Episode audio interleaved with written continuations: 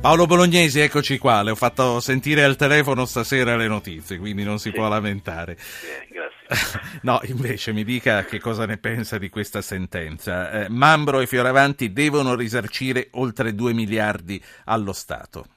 Beh, io credo che sia una notizia importante perché finalmente, secondo me, può essere eh, quel, quella notizia, quel fatto che può cominciare a far cambiare un attimo, come posso dire, i, i, favori che questi due hanno sempre avuto nel corso di questi anni. Senta, eh, eh, soldi che non avranno mai, quindi è una condanna che è destinata a rimanere simbolica, oppure no? Beh, adesso cominceranno a risparmiare, no? Se vogliono, eh, visto che per quello che riguarda il penale, eh, in una maniera molto diciamo benevola per essere, per essere tranquilli, ecco, no? eh, sono stati già dichiarati, cioè che hanno, hanno scontato la loro pena, una cosa che ha dell'incredibile da questo punto di vista, però se è così, almeno dal punto di vista civile, hanno questa pendenza che probabilmente gli rimarrà finché campano, ecco, questo è il punto. E cominceranno a risparmiare, ecco, quantomeno. Ecco.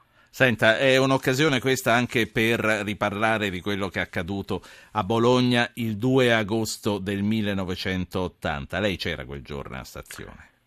No, eh, io arrivavo, arrivavo, dal, dal, dalla, arrivavo, dalla, Svizzera con mia moglie e sono stato, mm, quando sono arrivato alla stazione naturalmente molto in ritardo perché erano bloccati i treni eccetera, ho assistito alla situazione, poi piano piano sai, c'è stato il discorso di rintracciare i familiari nei vari ospedali, poi la ricerca all'obitorio per eh, trovare l'ultima persona che non trovavamo e così insomma io detto questo è stato un percorso eh, molto, molto pesante che comunque per noi è una cosa, è un calvario che rimane, ecco.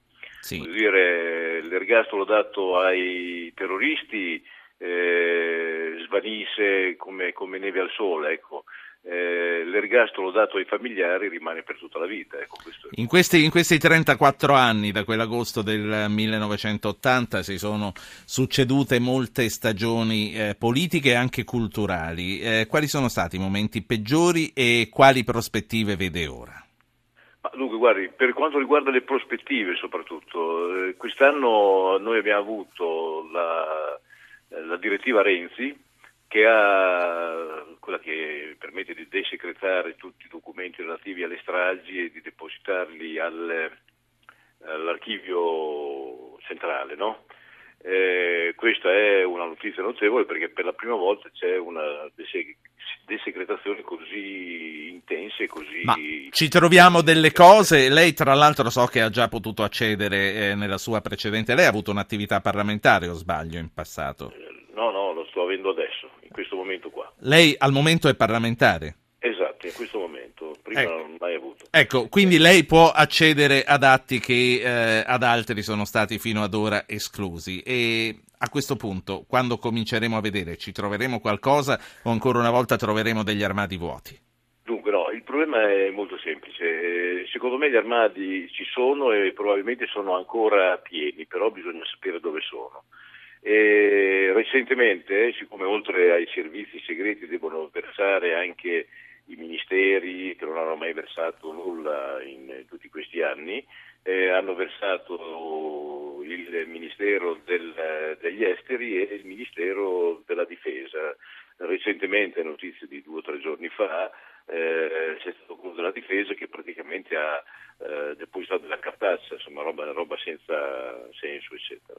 Ecco, vede, eh, io mi auguro che eh, dopo anche questa sentenza possa voler dire che finalmente le cose cominciano a girare in maniera diversa e tutte queste coperture che questi terroristi hanno sempre avuto, anche all'interno degli apparati, all'interno dei ministeri, finiscano. Ecco, questo è il punto. Eh, una serie di apparati all'interno dei vari ministeri bisogna che eh, siccome le carte ci sono, che le tirino fuori. Certo. Ecco, e allora prima di tutto bisognerà che, eh, siccome, siccome eh, ieri c'è stato, sono stati una serie di articoli sui giornali che parlavano anche molto profusamente delle, delle schifezze che c'erano per dentro. Questo, per questo gliel'ho carte, chiesto, no? per questo. E questo è provato. Presi- sì. Cosa è stato fuori? Eh, questa sera io, c'è una, una, difesa d'ufficio eh, del deputato Minniti, l'onorevole Minniti, che è il sottosegretario preposto al servizio, al controllo, eccetera. Beh, il discorso è molto semplice.